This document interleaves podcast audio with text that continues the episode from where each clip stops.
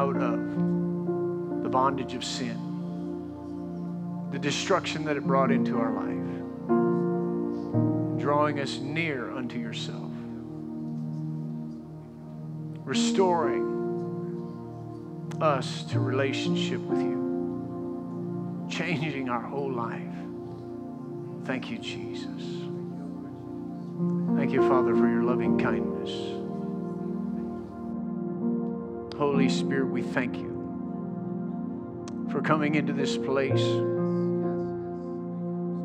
filling the atmosphere, but also we thank you that you live on the inside of each and every believer. And from that place within us, you lead us, you guide us, you teach us, you empower us, you anoint us to fulfill what you have ordained and created us to be and to do. Thank you for the anointing that is here to break every yoke of bondage, to bring healing to the sick, deliverance to the captive, binding up that which is broken. We thank you for utterance to speak as we ought to speak today that which is necessary to help us to grow by the sincere milk of the word. We thank you, Holy Spirit, that you give us a spirit of wisdom and revelation and the knowledge of you. The eyes of our heart would be flooded with light that we might know what is the hope of your calling, the riches of the glory of your inheritance for us as saints. What is the exceeding greatness of your power towards us who believe? That same miracle working power that raised you from the dead, the same authoritative power that raised you above every principality, power, might, and dominion. Reveal to us the things that are necessary for us to see. Show us things and teach us and bring understanding to us concerning the kingdom of God, our righteousness, how we rule and reign in this life, in this day, in this generation. That we truly might be that city set on a hill, we truly might be the lights in the midst of darkness, that you might be glorified and that you might be magnified. So we thank you, Father, for this privilege and this opportunity that we have to come together as your body to receive from your word and from your spirit. So we thank you for everything that will be accomplished in every heart, in every life, by your word and by your spirit. In Jesus' mighty and matchless, majestic name we pray. And everyone who greets it, Amen. Amen. Good morning, church. How are you this morning? It's great to see you. Welcome. Uh, I believe God has some great things uh, for us and uh, wants to equip us to do great things through us. Amen. So why don't you look at somebody next you say, The life of God dwells in me, and the life of God dwells in you.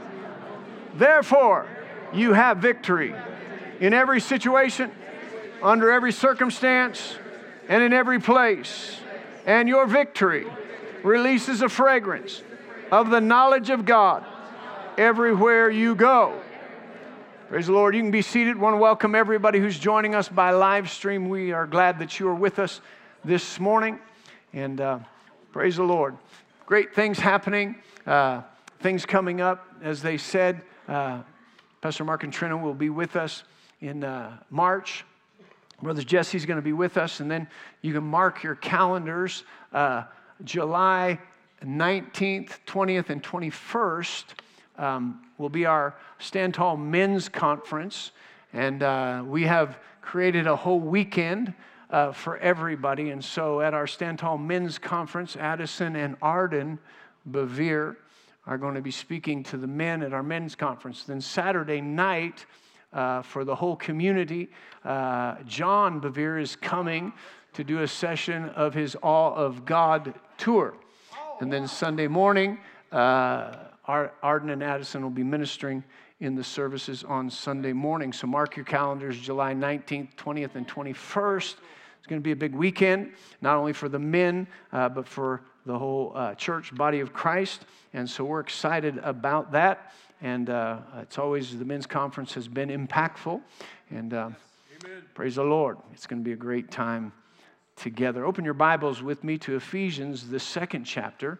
Hearing all these, uh, all the talk, you know, it's just, just seems to be how I am. My timing is always just a little bit off. Everybody's talking about Valentine's Day, and so two weeks ago, I did a message on covenant love.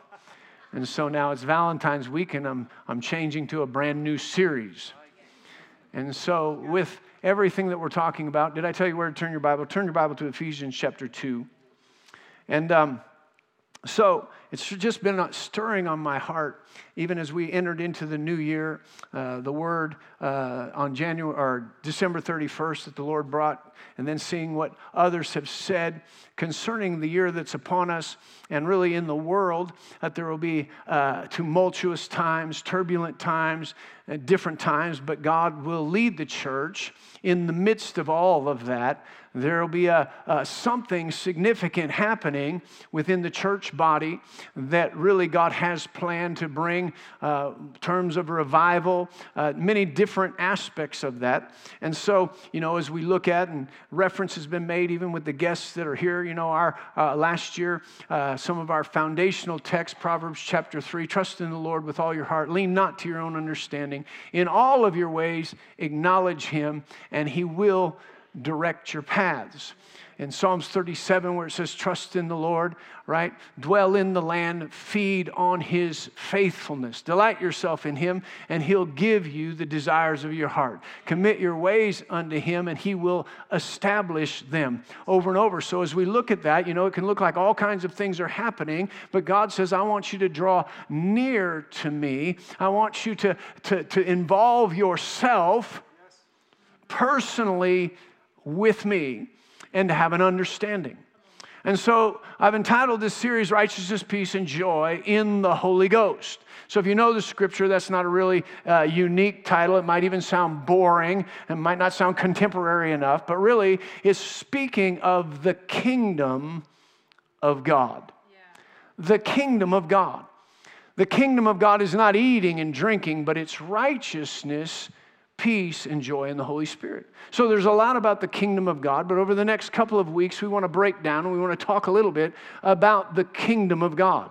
And when we start to understand a little bit more about the kingdom of God, then we'll begin to understand the factors or, or those things that are up there righteousness, peace, and joy in the Holy Ghost that really begin to help us navigate, and I believe will help us, the understanding of it, navigate the year that we're moving into, the times that we're moving into. Though everything would be tumultuous around us, though the kingdom of this world, uh, the dictates of it may be going one direction, the kingdom of God going in a, a, a upflow, so to speak, going against the tide, right?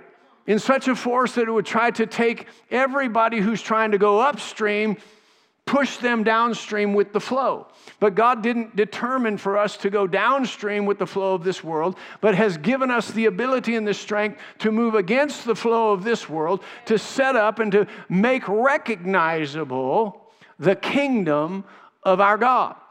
And as Pastor Tasha said, many are talking about the shaking that will go on from Hebrews chapter 12, that there has been a shaking on earth, but there will be even a shaking from heaven. That anything that can be shaken will be shaken. But when the shaking stops, there will be those things that remain. How many of you want to remain after a shaking? Right? We want to be those things that remain, that when everything else shakes, there's something that stands out. You ever seen those, those news photos, those helicopters fly over after a tornado is hit? And the odd thing is, you know, you see a lot of stuff that's devastated, but what catches your eye is that house over here in the midst of everything blown down that's still standing or that row of houses or buildings that's still standing. In other words, what really stands out is what remains not what's blown down. So if one thing is blown down in the midst of stuff that's standing, then that's what stands out. Wow, that one thing got blown down. But when everything is shaken apart, it's what remains that will stand out. And so, even in the midst of maybe difficult times within the world, God wants you to stand out. God wants His church to stand out because He's given us governing forces that will cause us to overcome and to stand out. He's given us in His Word the understanding that we have been made more than conquerors, that He always causes us to triumph.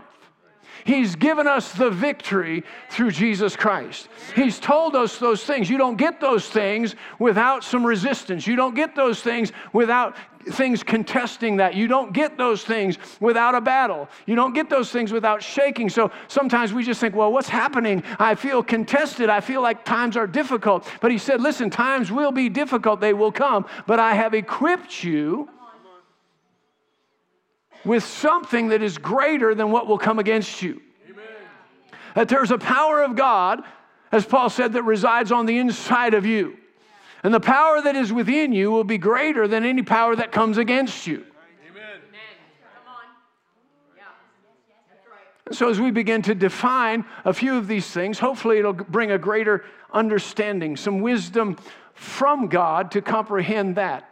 So that not just when we come together, like, ah, ah, but there's something settling down on the inside of you. That when things begin to come against you, come against the plan of God, things begin to shake around you, you realize everything is shaking around me and I can feel the vibration of it, but I am founded on something much more solid. That while everything is shaking and I can watch it shaking and it feels weird for a moment, I realize I am not shaken. Right? It's kind of a weird thing, isn't it? You ever been sitting still, kind of just not paying attention, but just kind of sitting there, and you're sitting still maybe at a stop sign or something, not paying attention, and then something next to you starts to move. And you're like, whoa, and you put your foot on the brake or something because you think you're rolling, but you're not. It's what's next to you that's rolling. So, listen, church, there's going to be things that are going on in the world that'll make you think, oh my God, I'm shaking. But just stop for a minute, be patient, and you'll realize everything around me is shaking, but I'm not shaking. Because there's something that is governing my life in the course of it than is greater than what is governing this world. All right, so Ephesians chapter 2. Ephesians chapter 2. And starting in verse 1, he said, And you he made alive, who were dead in your trespasses and sins, in which you once walked according to the course of this world, according to the prince of the power of the air, the spirit who now works in the sons of disobedience, among whom also we all once conducted our lives. Somebody say, once conducted our lives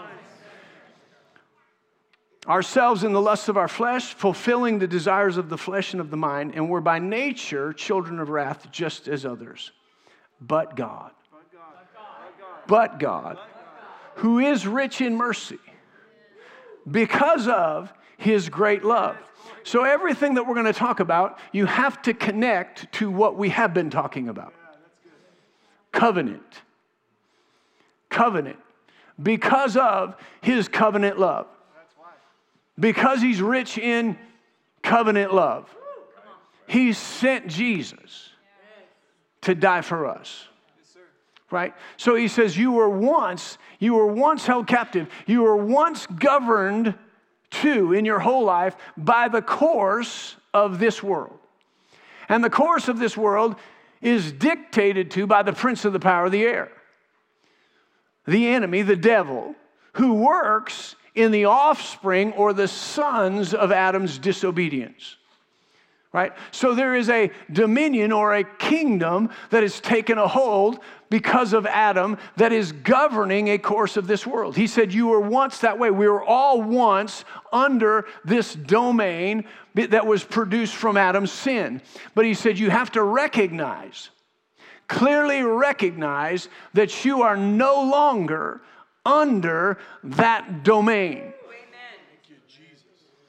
So the fight's on. Even in the church, the fight's on. As we begin to talk about these things, as we begin to talk about righteousness, there's things that are on. There's people that will, even in the church, that will try to plant seeds unknowingly to keep you in a sin consciousness.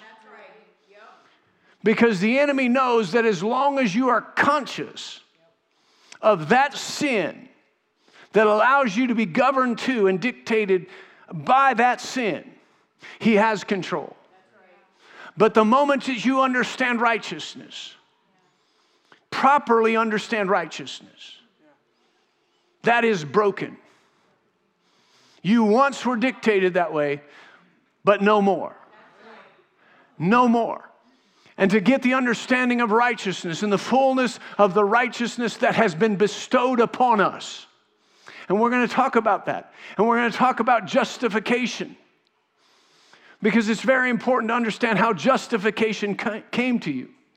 Because if you don't understand how you were justified and what justification actually means to you, it'll be difficult to wrap your head around righteousness.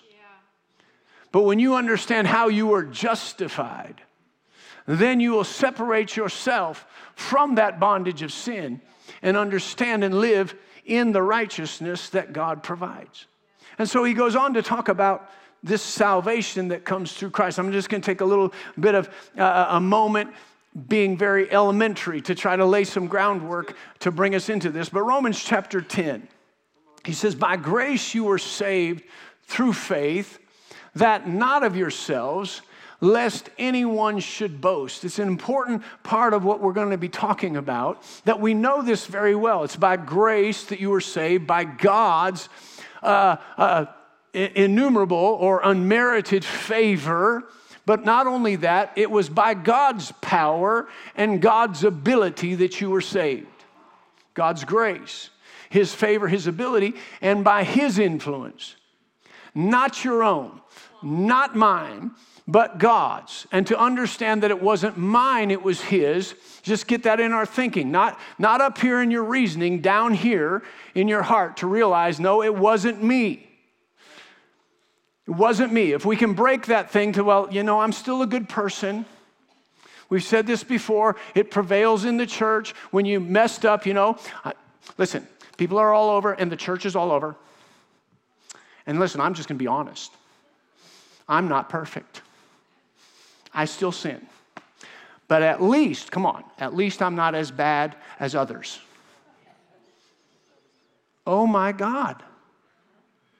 Have we taken the blood of Jesus and thrown it on the ground and walked on it by coming to that mentality that at least I'm not as bad as somebody else? The blood of Jesus purchased so much more. But see, sin consciousness will get you to compare yourselves by yourselves and lose the wisdom of God. Righteousness is so much more powerful and it's so much more demanding and it's so much more uh, incredible. I don't know, there's not, there's not enough words to describe righteousness to take it and bring it back after the blood of Jesus to self righteousness. I'm not as bad as somebody else. And call that honesty. No, you're lying. So listen, I'm not trying to be harsh. But when you do that and you lie, the enemy continues to have dominion. Once we break that and realize, come on now, Jesus did something extraordinary in my life. I'm not going to excuse my sin. I'm going to understand it's been washed away. Come on. And there'll be all kinds of things, and you'll read different places. Oh, blah, blah, blah. who do those people think they are? I think I'm the redeemed of the Lord, and I think I'll just say so. Right? And hopefully, I'll communicate this well enough that you will understand that by saying you are the righteousness of God in Christ and really understand it, that when anybody says you can't say you're righteous, you say, Bless God, I can. Not because I'm righteous. He made me righteous. And my righteousness is His, it's not mine. And when you realize, wow, what I have didn't come from my doing, it came from His doing. And not only did it come from His doing, it came when His very nature of rightness was brought into me to set everything about me right. Man, if we'll get a revelation of it. So just get ready for a lot of thoughts bombarding you. Because for us to get this, the enemy is shaking in his boots. He will have no more place to govern your thoughts, to lead you down the wrong path in the revelation of his righteousness. And so when we begin, we start to understand this. It's by grace. You're saved through faith, not that of yourselves. So we can't boast in us, we boast in him. Thank God for the blood. Whew, thank God for the blood. Thank God for the blood. Praise God for the blood. I mean, Paul, the Apostle Paul, got something about the blood. He would always say, Listen, if I did anything good, it's not my fault, it's his fault. But if I've done anything bad, that's probably me making a mistake. See, we reverse it. We're like, if I did anything good, give me the credit. But if I did anything bad, it's not my fault. But see, you got something else, right? It's not about me. Jesus has done something extraordinary, not just for me, in me. In me. If I can tap into in the next couple weeks what's going on in us, more than what's going on around us. You'll see that you are like the tip of the spear going into your situation. Amen. Right? You're not the victim, you're the victor. You're not the tail, you're the head. You're not beneath, you're above.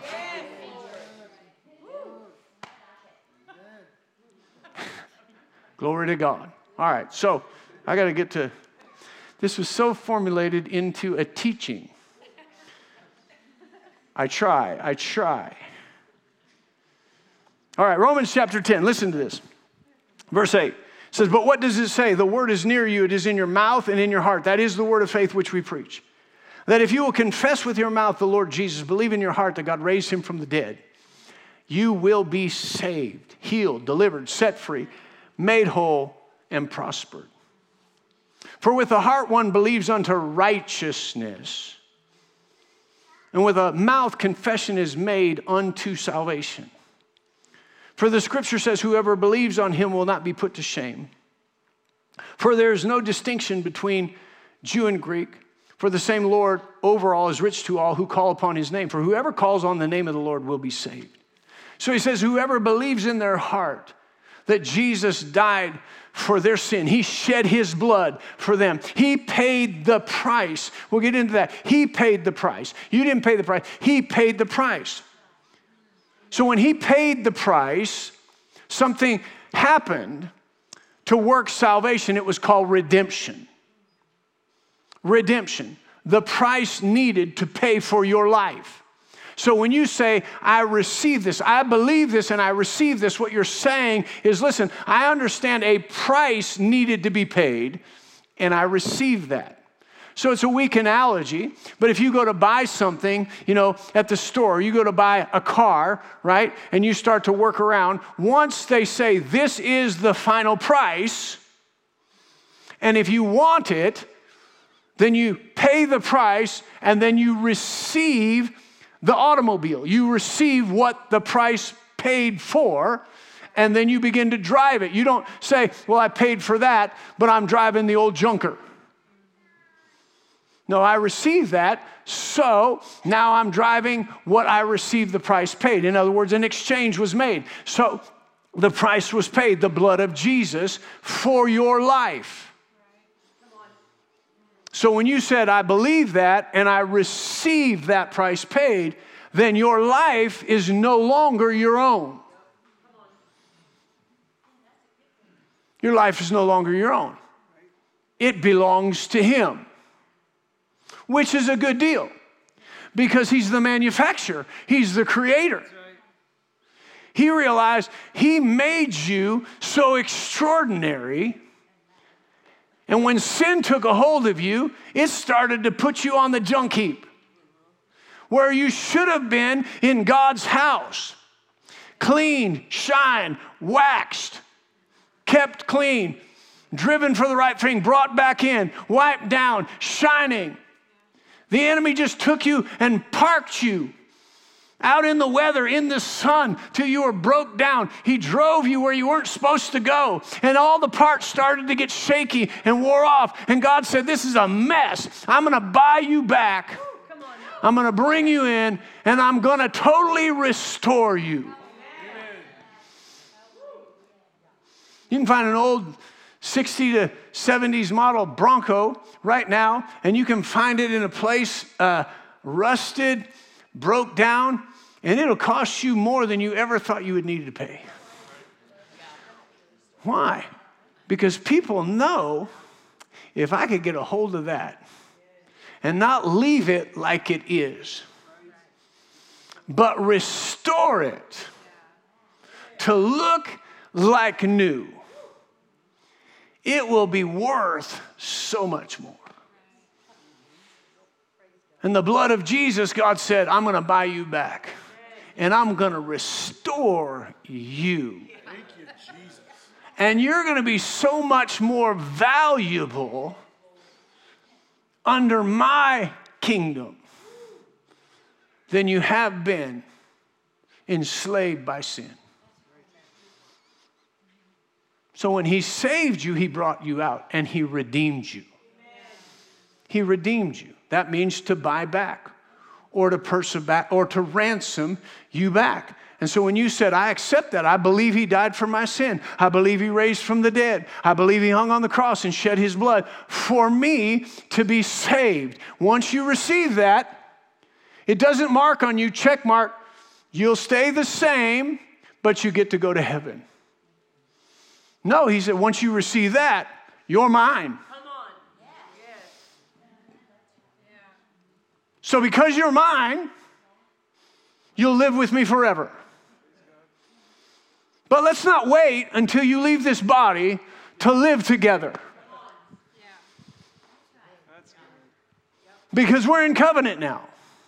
We're married. We're in union. So quit waiting until you leave this body to have union. And to understand in this union, in this oneness, something powerful is working on the inside of you. So, Revelation chapter 5, starting in verse 8, it says, Now when he had taken the scroll, the four living creatures and the 24 elders fell down before the Lamb, each having a harp and golden bowls full of incense, which are the prayers of the saints. And they sang a new song, saying, You, the Lamb, are worthy to take the scroll, open its seals, for you were slain and have redeemed us to God by your blood. Out of every tribe and tongue and people and nation, and have made us kings and priests unto our God. He said, You were redeemed with a divine purpose. You were redeemed to begin to reign as kings in life. Come on, I'm preaching better than your amen. You were redeemed. Your life was bought by the blood of Jesus, no longer to be reigned over, no longer to be subject to, but begin to reign in life, to reign over addiction, to reign over worry, to reign over stress, to reign over immorality, to reign over sexual desires. You were recreated in God. You were bought back to reign in life, not be reigned over.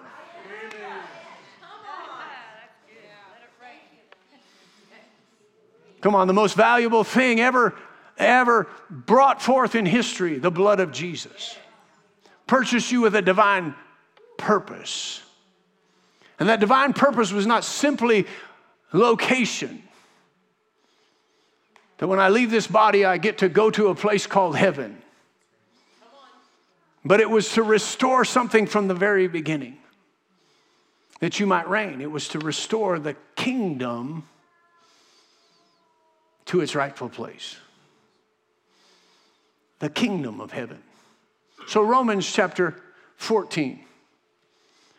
This will be our foundational text. Romans chapter 14. We're just introducing it. I thought this was going to be simple. told Pastor Tasha last night, she said, How did it go? I said, Man, it's blowing up on me. It's everywhere. Everywhere you look in Scripture, it's everywhere. It's everywhere. Right? So, Romans chapter 14, verse 17, a little bit, you can go read it, backstory. People are, are, are thinking about their freedom and they're doing whatever they want to and inconsiderate of one another. And they're talking about whether you can eat meat or not eat meat and all the, the, the things uh, that really are, we don't understand according to culture, except for we still do things simply because we think we have the right to. But he's saying you need to take consideration of others and the effect that things have on others because the kingdom of God, here it says, the kingdom of God. Somebody say, the kingdom of God. Says, the kingdom of God is not eating and drinking. The kingdom of God is not about all the rules and regulations that you might try to impose upon each other. But the kingdom of God is righteousness, peace, and joy in the Holy Ghost. The kingdom of God. A lot of people have talked about the kingdom of God and, and trying to bring it into perspective. We're just going to talk about it a little bit. There's a lot of thoughts about the kingdom of God. Unfortunately, some people, you know, when they start talking about the kingdom of God, they try to separate it and they say, you know what, we, we need to get away from church culture and get into kingdom culture. Where church culture is kingdom culture. Without the church, there's really no kingdom. So the church might have to change its idea a little bit. But the church is to have kingdom culture. But if we're talking about a kingdom culture that we don't really understand what kingdom is, then we just start talking down the wrong road, right? And so the whole Gospels about Jesus and, and, and portraying what Jesus, all Jesus talked about in the Gospels was the kingdom. The kingdom. His parables were the kingdom is like. So I don't know how much we'll get to that. That might be another series of messages, but the kingdom is like. So he continually was trying to say, this is what the kingdom is like. So John the Baptist started this. He said, The kingdom of God is at hand. He said, Repent. Write that down in your notes, highlight it, underline it, because it's important when we start coming to justification. Yeah. Repent. Why? Because the kingdom of God is at hand. Jesus said that same thing. He said, The kingdom of God is at hand. He said, So repent. In Matthew chapter 6 and Luke 11, Jesus said, Pray that his kingdom would come and his will be done. Right? Well, why do you say that? Well, the only way his will can be done on earth as it is in heaven is if his kingdom comes. If his kingdom comes. We're going to explain kingdom in just a moment because we think about that. If we start to think like the disciples, will his kingdom come? Where all of a sudden this natural idea of kingdom is set up, well, then we're looking for that. But when we start to understand that his kingdom has come for the purpose of his will being done. So Jesus said in Luke chapter 17, verse 21, he says, The kingdom of God he was talking to the Pharisees and he says, The kingdom of God does not come by observation, but the kingdom is within you. The kingdom of God is within you, or the kingdom of heaven. So, listen, the kingdom of heaven, I think that throws us off a lot. But the kingdom of heaven and the kingdom of God, the kingdom of Christ, are all synonymous. So when we talk about the kingdom of heaven, we're not just talking about it's a location out there somewhere. But it is the kingdom of God or the domain that God lives in. And so these things seemingly tied together over and over. Mark or Matthew the 6th chapter. Matthew the 6th chapter, Jesus talking about what can totally occupy our life and our mind. What we're going to eat, what we're going to drink, what we're going to put on. He said it can totally occupy your mind, it can cause you to worry about it over and over. But in verse 33, he says, But seek first. Somebody say, Seek first. But seek first the kingdom of God and his righteousness. There it is again the kingdom and righteousness. The kingdom and righteousness. Seek first the kingdom of God and his righteousness, and all these things will be added unto you. He already knows what you have need of. He's already seen it. So when we seek first the kingdom of God and his righteousness, he says all these things. He said, get your focus on the right thing. First things first. Pastor Tosh talked about first things first in prayer, putting first things first. Too, too often we get the need far ahead of the need meeter. Come on. That's so good. We get the concern of healing far ahead of the healer. We get the provision in our mind far ahead of the provider. Why? Because we feel it. Naturally, we feel the need. We feel the, the sickness, the pain, the disease. We see, oh my gosh, how are we going to make it? But even in managing, as Pastor Marshall said, the trust, he said there's got to be a place if we're going to manage the trust that we actually get things in the proper order. So he said, Seek first the kingdom of God and his righteousness. So I've heard people say this What do you want me to do? Seek first the kingdom? You want me to just always think about heaven first? Well, that would be good, except for he's not just thinking about think about a location or seek a location. That's not what he's talking about. So, uh, uh, the, the word kingdom there is a Greek word basileus. Basileus, right? And it doesn't mean this is really, uh, we can put a definition. It's the, the concept of ki- the kingdom of God is not primarily one of space, territory, or politics, as in a national kingdom. It's not the kingdom of God. We're not thinking about space, we're not take, thinking about territory. But the kingdom of God here, this word, is one of kingly rule, reign, and sovereign control. Another place says the kingdom of God is that realm. It's a different realm. It's a realm where God rules. Simple kingdom is it's the domain where the king is king.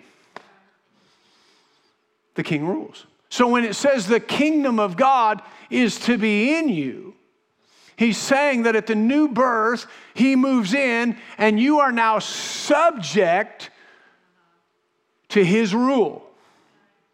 Not his rules, his rule, his reign, which is an awesome thing if we can convey it right. Because some people are like, wow. You know, when we were in uh, uh Turkey and we were ministering the gospel to people in Turkey, and they, we were talking to them. They already have a religion, a strong religion that they come from. And they said, Why would we change one uh, overbearing God for another? Right? And that's what some people think. Well, if I'm going to be under the rule of something, in our natural mind, our sin consciousness says, well, why don't I just make my own decisions? Well, you don't want to be under the rule of sin. So we come under the domain of God, which is much better, and there's actually freedom in it. It says, well, we're slaves of God. We're under His domain. We're under His rule. We're under His kinship. How could that, kingship, how can that make freedom? Because He is our creator. And so, under His rule, He will guide us in the very way that we were created to live, which is actually freedom, being able to be what you were created to be and we yield to Him because we could go off track not knowing fully what we were created to be. So when we don't know, we subject ourselves to Him. And He brings us right into what we were created to be. And so when we talk about the kingdom of God, and his righteousness, we begin to understand that something has happened and something is happening. And there's only two aspects of this life that we live, that you are either under the dominion of sin and darkness, or you are under the dominion of the kingdom of God. And God said, under salvation, you live, if you understand, if I understand, we live in the domain where God reigns supreme. Now, listen, if God reigns supreme in us, then everything we do, the power and authority of God, is released from us to create what God has ordained to create. I'm just going to ask this question for you to think about, and then we'll move on a little bit. How many times when things don't go the way that you think they should go, you start to think, What have I done wrong? When sickness attacks your body, when is it that you, after a few confessions, go, What have I done wrong? So sin consciousness really does have a hold of us. Because the first thing we go to is not to Him and say, Okay, show me. Show me what you've created me to do. Show me where I become more like you we immediately start trying to figure out the mess that we've created.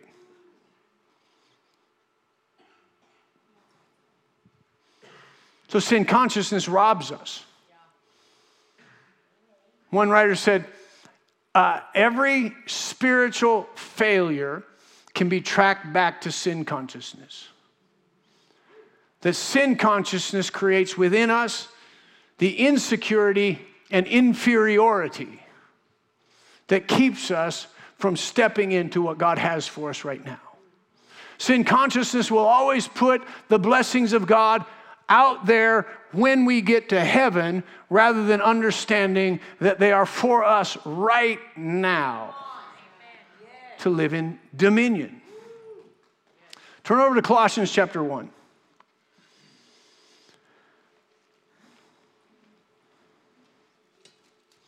Praise the Lord. I believe it'll be a natural response as God gives us revelation to this as we walk through this, a natural response that the enemy will come at you with things that he has, he has knocked you off track, that you've thought are normal, that you've thought, I just can't help it. I've done this for so long, or it's been in my family for so long. It's my mama did it, my grandmama did it, my great grandmama did it. It's just been in our family for so long that when you start to understand this, the next time it comes, you recognize what it's trying to do. And you say, No more. No more. Not in my life, not in my house. And when that voice says, What makes you think? You say, I don't think. I'm not thinking anymore. I know. This is not who I am, and this is not what I do. He'll say, But you've done it all your life. No more. I didn't know who I was, and I was bound by the consciousness of sin that bound me. But no longer. Because I've truly recognized that I'm free. And I have the power of the kingdom.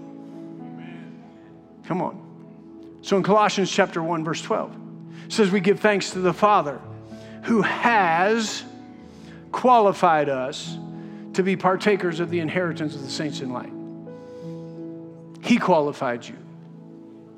You don't have to keep saying, I got to do something more. He qualified you to partake of the inheritance of the saints in light. He has, has already has already delivered you from the power or the domain of darkness. Amen. Already, He already did it.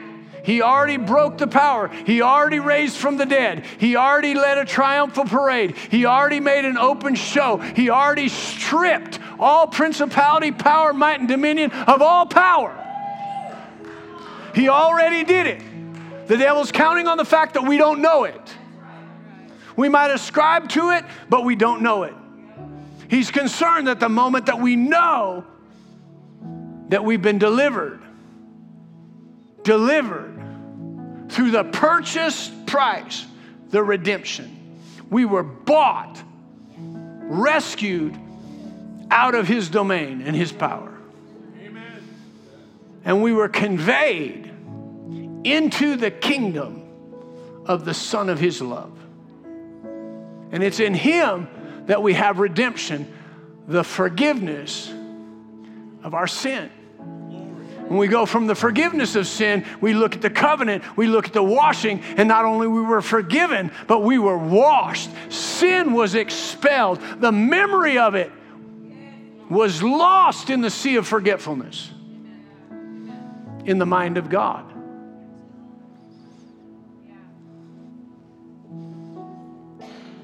So he broke the power of darkness and conveyed us into his domain. Romans chapter 6, verse 14. Verse 14. He's just shared all this awesome stuff. We'll get into it as we go.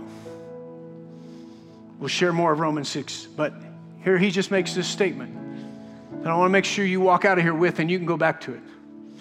For sin shall not He's emphatic right here. Sin shall not have dominion over you. Amen. Sin shall not have dominion over you.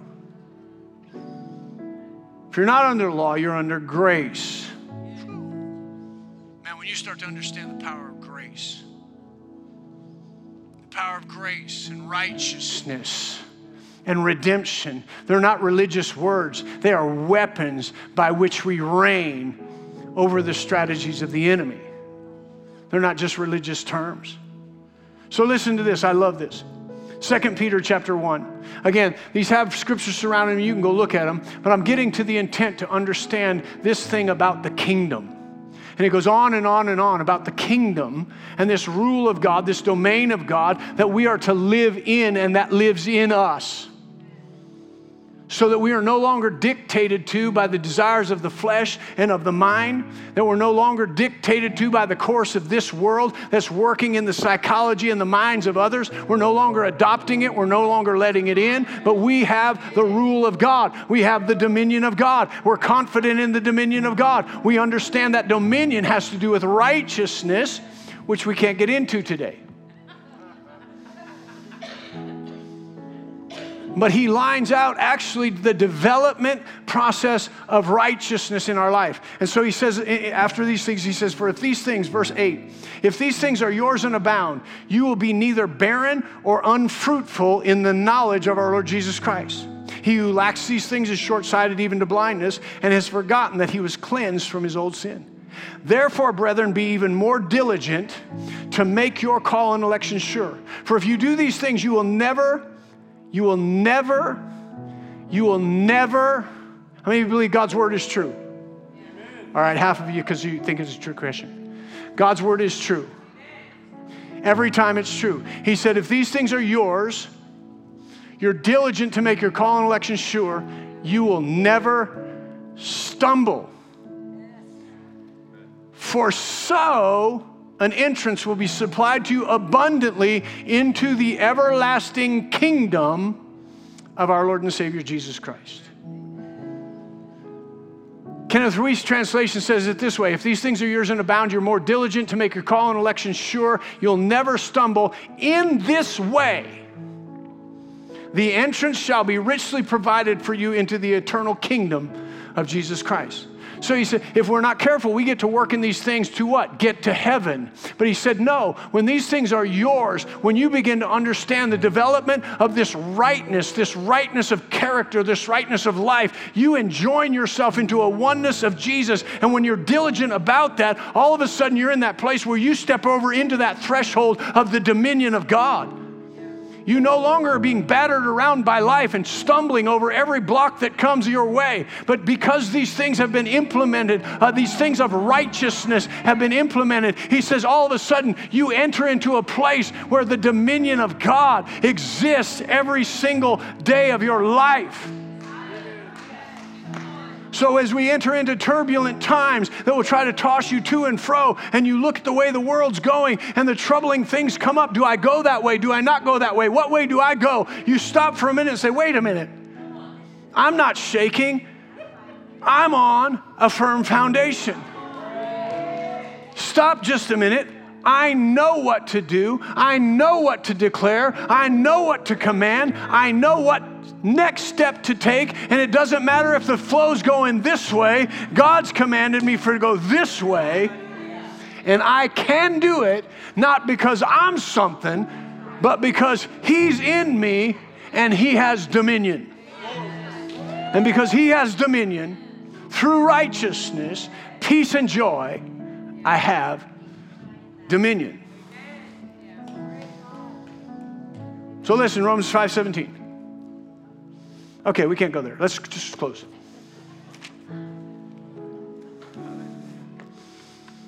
Why don't you stand up? You'll have to come back next week. Thank you, Jesus. Thank you, Holy Spirit.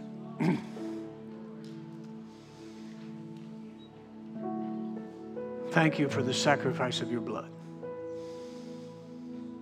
Thank you for the sacrifice of your blood. Holy Spirit, give us wisdom, give us revelation. And the knowledge of you, this subject, that each and every person here,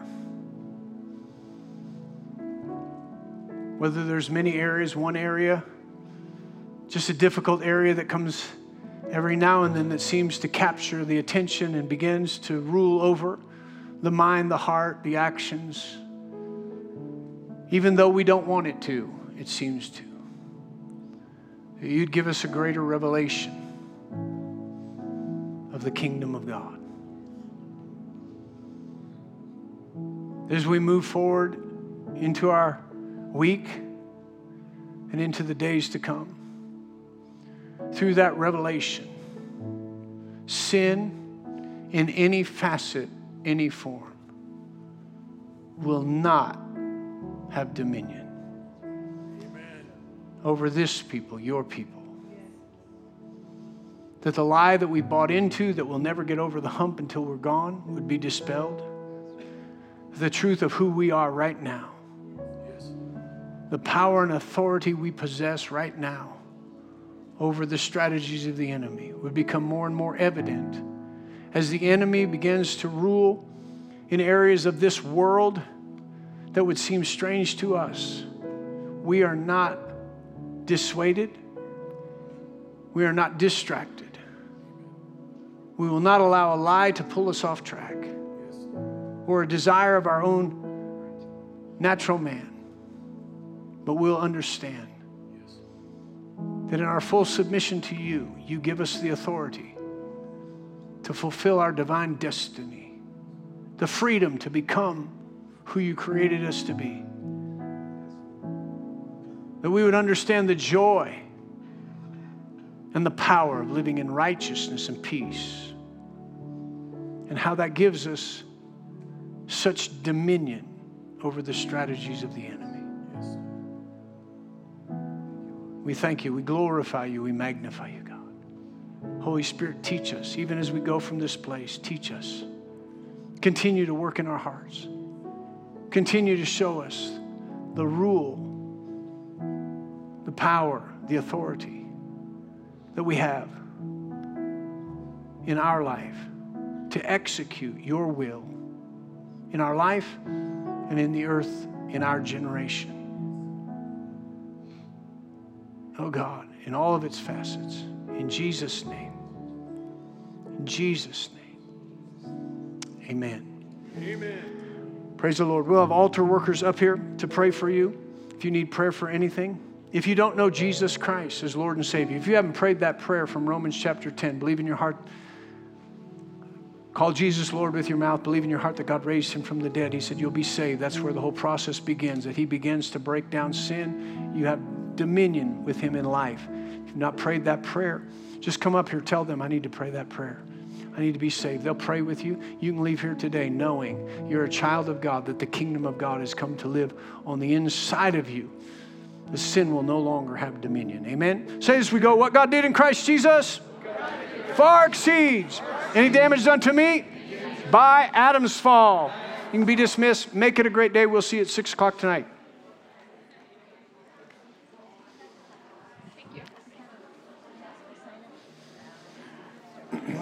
I talk myself out of seeing miracles? You are more.